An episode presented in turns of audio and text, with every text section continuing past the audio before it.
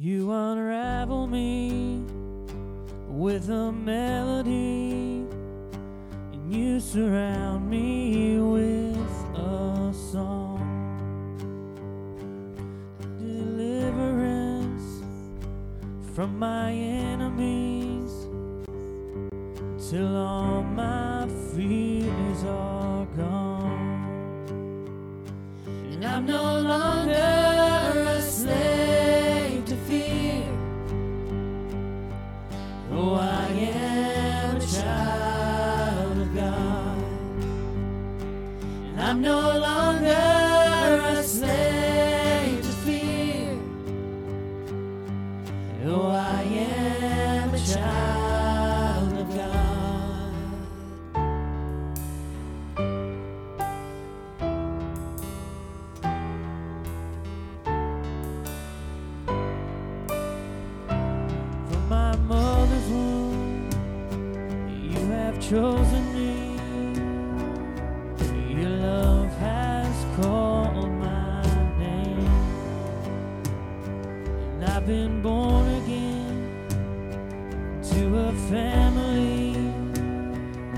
on your blood.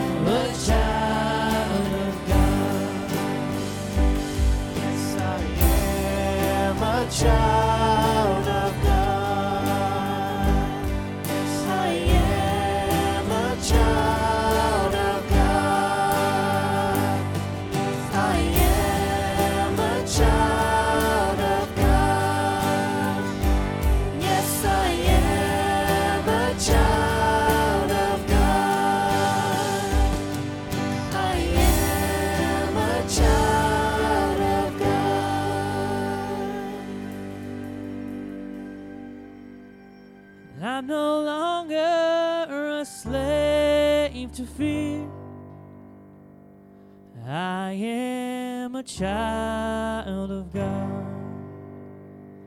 And I'm no longer a slave to fear.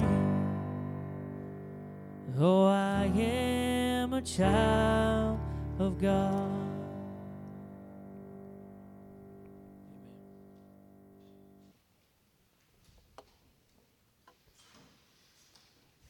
All right, we welcome you again to the Lord's house. If, if you are watching on online, we welcome you too, of course. And we've come to the end of the book of Luke. So if you want to turn there, Luke chapter 24, the last chapter in the book, and we'll read the last verses in the book that Luke wrote, the gospel that Luke wrote. So Luke 24, 50 through 53. 50 through 53 uh, getting ready if you turn there. Uh, next week, uh, since we're at the end of the book, I, I, said before, I don't know if you remember or not, but we will plan to go to the book of Hebrews next. But I'll take a few weeks. I'm not sure what we will do, all we will do in in between those two things. Um, next week, I'll, what I do think I want to do is take a, a overview of the book of Luke next week, probably like two or three things that I learned the most or spoke to me the most or however you want to say that. So I'm just going to kind of do an overview next week. The next week is communion for us.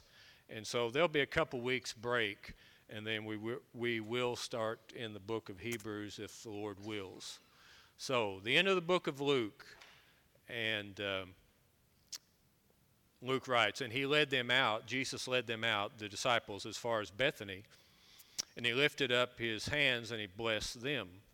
Now it came to pass while he blessed them that he was parted from them and carried up into heaven.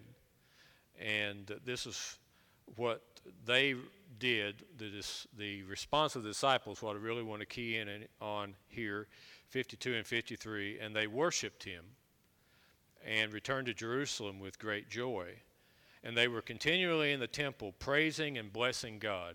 Amen. Continually in the temple praising and blessing God, and they and they worshipped Him and they praised Him. They blessed Him.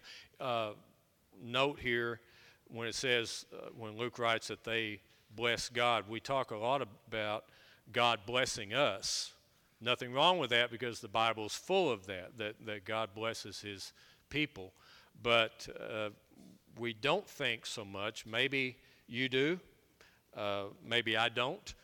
Don't think so much and don't think enough about me blessing Him. And so that's what I want to key in on today is just the worship part of, I, I think I could sum all that up. There's a lot of ways to say it, but just the worship part of what we do, uh, what the early church did, what was very important to them is to worship and to praise.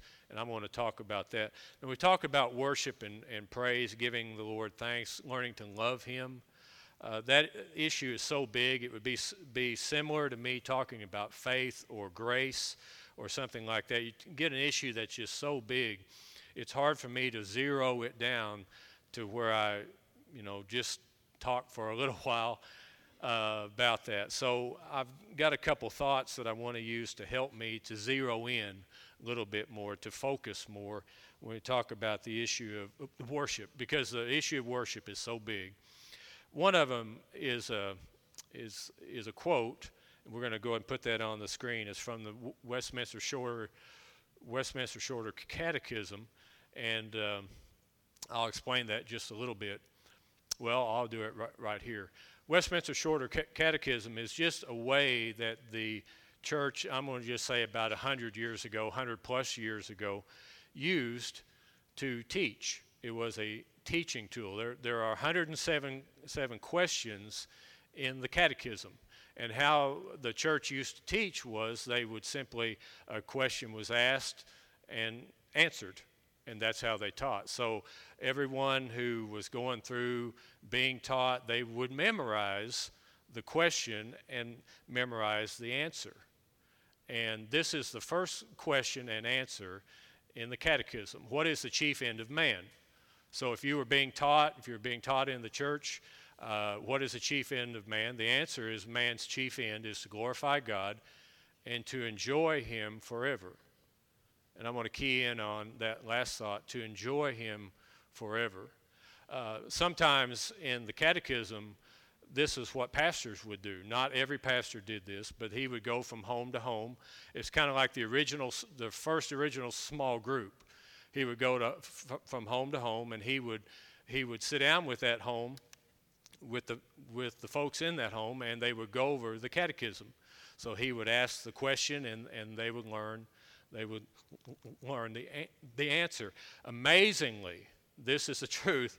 Amazingly, uh, many public school students were taught this and in the first grade. So if you were in uh, way, way back, 100 plus year, years ago, if you were in the first grade in public school, you would m- m- memorize the catechism. Okay? Can you imagine? Let's, I'll just show you how far we've come. Can you imagine if in the first grade in our public school this, this was taught? Can, you let's let's move on. All right. So, what is the chief end of man? Man's chief end is to glorify God and to enjoy Him forever. That's a pretty good answer. And I think that goes right along with uh, this. This question came to mind when I read this text about learning to worship Him, learning to praise Him. And they put it this way the Catechism puts it this way learning to enjoy Him. Um, we're going to put this next thought on the screen as I move, move along. Learning to enjoy Him. Every generation, worship is a work in progress for every generation. Every generation learns again what it means to worship and to praise. Now, all I have is my experience, but my experience was when I think about the, the thought that man's chief end is to glorify God and to enjoy Him forever. I was never taught that. I was never taught to enjoy Him. Now, uh, I may, in, in church as a child, I was taught to fear Him. I was taught to o- obey Him. I was taught to trust Him. Now, all those are good things, right? They are. They're biblical things. We should do all of those things. But I have to say that in my, uh, my tradition and in my experience, the, I was not taught how to worship Him. I was not taught how to enjoy Him. I was not taught how to love Him. I'm, I, I missed out on that. And that's, this is not the reason why, but part of the reason why it's been a little bit of a struggle for me as an adult pastor to teach that to someone else. I, I'm better at teaching you how to fear Him and obey Him and trust Him. I teach a lot about grace. I teach a lot about grace. It's, it's easier for me to teach you about grace. It's easier for me to teach you about faith. But to teach you as an adult pastor, to teach you to worship Him, to love Him, and to enjoy Him, honestly, that's harder for me to do because I struggle to learn it myself. It's hard to teach something that you're not, uh, you know, real comfortable with your, yourself. So every generation, worship is a work in progress. I believe that entirely. So uh, where maybe as a child, the way I learned to worship is not at all the way I worship now. It's not even it's not even close. If you could take a snapshot of the of the church that I was raised in, and you take a snapshot of, of our church here, doesn't even look the same. It's, it's like we're not even we're not even on the on the same page at, at all. So it's been a work in progress, and and I just want to say this as the uh, definitely the older half of the church, as I am definitely the older half of the church now. I know that those coming coming after me, it's a work in progress for you too. For the for the children, the teens, the younger folks in our in our church, worship will continue to look different, and I don't expect that your worship would look like mine. Okay? I do not expect that. I don't expect you to worship the way I do. And I, I, I know that every generation's got to get this down for themselves. I wish it was easier to teach. Uh, uh, the Old Testament is, is full of thou shalt and thou shalt nots. The Old Testament is full of the law. This is what you do. This is what you don't do. That's easy to write down. It's easy to write the Ten Commandments. This is what you shall not do, and this is what you shall do. But when the New Testament came along and Jesus talked about loving the Father, there are some scriptures when Jesus, that's the exact quote, loving the Father. I love the Father. He loves me as I love him. They, that was new. Don't, nobody talk like that. Because loving God, learning to love him was just not something that was that was talked about. I'm not saying it's not in the Old Testament at all because it is, but it was never stressed. And so Jesus comes along and, he's, and he stresses not only o- obedience, but he stresses grace and he starts stressing love and learning how to do that, learning to love the Lord your God with all your heart, soul, mind, and strength. It's so, so much easier to teach rules, so much harder to teach love. Here's the thing, I'll move on. I'm in the progress my generation, for me, I'm in the progress of still learning to worship Him. I'm, I'm in the progress of still learning to enjoy Him. I was not taught that, and so I'm having to learn that. And I wish I was better at teaching that, but here's the bottom line of all that. Each of us in the room will have to learn that. We're going to have to get that. We're going to have to seek for that, learn how to do that. That's what the early church did. They, they got together, they praised Him, they blessed Him. Instead of it, all of it being about God blessing me, it was now I want to learn to bless Him. But we're going to have to learn that worship is a work in progress. Every generation will have to learn what it, what it means. Okay, moving on, uh, there is an outline of this on the backside of your announcements. If you're in, in person, most of it will be on the, on the screen. This is a definition that I came up with a few years ago for worship. It, it just it fits me. It helped me uh, when I when I preach about it. I don't know. It just kind of helped me say what I want to say, and I want to use this uh, to help me stay on focus right now. Worship is when you see yourself for who you who you really are and you see Jesus for who he really is and you see the difference. That's now worship oh, you say, "Well, is that all?" No, that's not all it is. Of course it's not. This just helps me to zero in. It's so much more than that. That's why I had to really, you know, choose something to keep me on focus here because there's so much more to that. But it is this. I really do believe it. It is this. When you see yourself for who you really are, and you see Jesus for who he really is, and you see the difference, because there is a huge difference.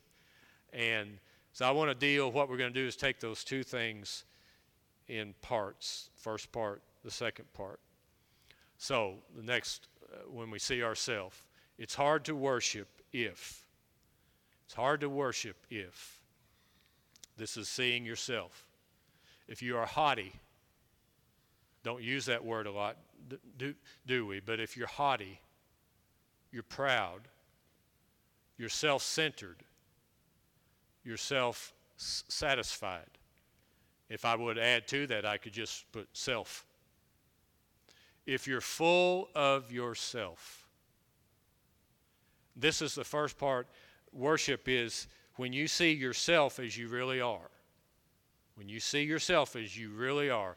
If you come to any kind of come to worship here, you're worshiping at home, you're worshiping in your in your car. If you're haughty, you're proud, you're self-centered, you're self you're self-satisfied, just so wrapped up in yourself. It's it's just so hard to worship when your mind is so centered on yourself. So the answer to that is to go through the process the spiritual process, the spiritual discipline of getting rid of myself, getting my mind off of myself. Somebody said that humility is not thinking less of yourself, but it's thinking of yourself less. It's not thinking less of yourself, but it's thinking of yourself less. And so it's going through that process of, you know, I want to do that. I want to worship the Lord better than I have. I want to worship the Lord more than I have. And then I have to come to the realization that it's not about me, that coming to church is not about me. Worshiping Him is, is not about me, but it's about Him. And then going through the process of whatever that takes for you, whatever that means for you, I'm trying to figure that out for myself. Lord, how do I go through the process? How do I learn? How do I get to the point where it becomes less of me when I'm not always thinking about me, when I'm not always thinking about what other people think about me, when I'm not always thinking about what other people said. Talking to someone the other day, and they brought up something that someone said, oh, I could go back and look the date because it was, it was at a funeral. So I could go back and look up the date, but it'd have to be 10, 15 years ago. It would have to be someone in our church passed away, and at a funeral, somebody said something to this person that I was talk- talking to, and, and they brought that up again. That, do you remember when so and so said to me uh, about this and that? And I looked at him and I said, I don't remember that at, at, at all. I have no idea what you know what you're talking about. They said, "Well, you were right there." I said, "Yeah, but that's been you know, 15 years ago. I don't remember that. I've lived a lot in 15 years. A lot is, a lot has take, taking place. They remembered it like yesterday.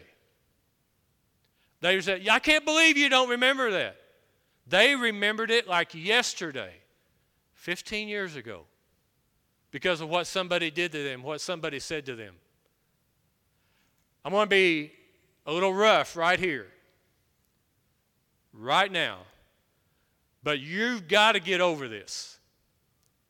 You have got to get over yourself. I didn't hear an amen and I didn't expect one, okay? You have got to get over yourself. And who else in the room has to? I do. I have got to get over myself. It's not about me. It's not about what somebody said to me 15 years ago. It's not about that. In worship, it's not about me, it's not about you, it's about Jesus. Pure and simple. It's not about me, it's not about you, it's about Jesus Christ. And when we come into the Lord's house, we've got to work on. Say, well, that's not easy to do. Of course, it's not easy to do. Hey, you know what? I agree with what some, someone said sometime that the devil will let, will, will, will let almost anything else go. The, the, that Satan doesn't care about hardly anything as much as he does our worship. That's what he cares about because why? That's what he wants. That's, that's why Satan fell. He wants to be like God. He wants us to worship Him like we worship Jesus instead. He wants our worship. Instead of what we give to Christ, He wants it for Himself. So He'll let almost anything else go. He doesn't care about our evangelism, He doesn't care about our prayer life, He doesn't care about our Bible study near as much as He does our worship. I believe that. I guarantee you that's true. He hates our worship of Jesus Christ. And, those, and so he's doing everything he can to interrupt that, to stall that, to interfere with that. And the best way he can do that is when we concentrate so much and we zero in on ourselves. I don't ever want to hear from our church as you leave church, do you, did you see what so and so was wearing? I don't want to hear that. I don't want it to be about what so and so was wearing. Did you hear what so and so said? I don't want to hear that. I don't want to hear about the price of gas. I don't want to hear about the depth of the snow. I don't want to hear about COVID 19. That's not what we're here for. I'm sorry if that hurts your feelings, but sometimes your feelings need to be hurt because you need to get over yourself. I still didn't hear it. Amen. I still didn't, didn't expect one. But that is the answer. As tough as it may be, as much as you don't want to hear that, that is the answer. What stalls us, what keeps us from worshiping Jesus is us. It's me when it's all about me. When we come to the Lord's house, I want us to talk about Jesus. I want us to sing about Jesus. I want us to preach about Jesus. It's not about us, but it's all about Him. When we come in and we're haughty, we're proud, we're self centered, we're self satisfied, when we're thinking about us, when we're thinking about me, it's when you see yourself as you really are. And all of that, all of that is really who I am. That's me. It's not just you, it's me. I've got to work on that. I have got to work on that. It's not about me. But the next one, it's hard to worship if now we're turning our eyes off of, off of us and onto Him. When you see yourself as you really are, and then when you see Jesus as He really is, it's hard to worship if you're bitter, vengeful, angry, and disappointed in Jesus. When you see Him for who He really is, for who he really is. I don't even know what all to say about this. We get bitter, vengeful, angry. We get disappointed because God's not doing what we want him to. Because life isn't turning out the way I wish it would. Because God seems to be standing on the sidelines watching but not helping. God, where are you? God, why aren't you doing what I'm asking you to do? Why aren't you answering my prayers the way I want? And on and on and on. But when we really worship Him, we see Him as He truly is. We get rid of all the, uh, I'm not sure the word to use, all the requirements. God, if you'll do this, then I'll worship you. God, if you'll answer this way, then I'll worship you. When we get rid of all the requirements, all the, uh, still, I still can't think of the word, all the things that we think God has to do before we'll worship Him. Instead of, you know what, Lord, you don't have to do anything more. You've already done everything. Lord, I don't have a list of things that, that you need to do. I worship you for who you are. Sometimes we put it like this it's learning to worship his face instead of his hands. His face is who he is, his hands is, is what he does. But it's learning to worship his face, it's learning to worship his name, who he is, not just what he does. Now, I thank the Lord for what he does, that's, that's true. But I worship him for who he is. And so when we get rid of all the, the lists of things that we think God needs to do and just worship Him for who He is and for what He's done, but for who He is. If you insist on only worshiping for what He's done, if that's all you do, you're going to be disappointed about half the time because He's just simply not going to keep doing everything you want him to do. And so if you're if you're building your worship life just on what Jesus has done and is doing, then disappointment will be your lifestyle. But when you give up on that, you know what it is? a lot of it is, is just giving up. I'm going to ask for the musicians to come. Get ready to have our, our prayer time. A lot of it is just when you give up. Say, Lord, I, I, I give up on, on wanting it to be all about me. I just, I just give that up. And then, Lord, I give up on, on giving this list of requirements for what I insist that you do. I just, I just give that up. And so that's a, I think that's a pretty good way to put it. Just give up. Say, Lord, here I am. I want to worship you as you are. I see myself for the way I really am. And I see Jesus for who he really is. And I see the difference. And that difference is huge. And so, Lord, I want to learn to enjoy you. I want to learn to worship you. I want, I want to learn to love you. And I know that obedience and faith and grace is, is important but I want to learn to love you. And I want my generation to be different. I want my generation to learn to do that better. I want to love you. I'm going to ask the congregation to stand, and this is our prayer time. If you want to come to a chair, one of these chairs up front, and pray, uh, it may be just, I just need to give myself to the Lord again this morning.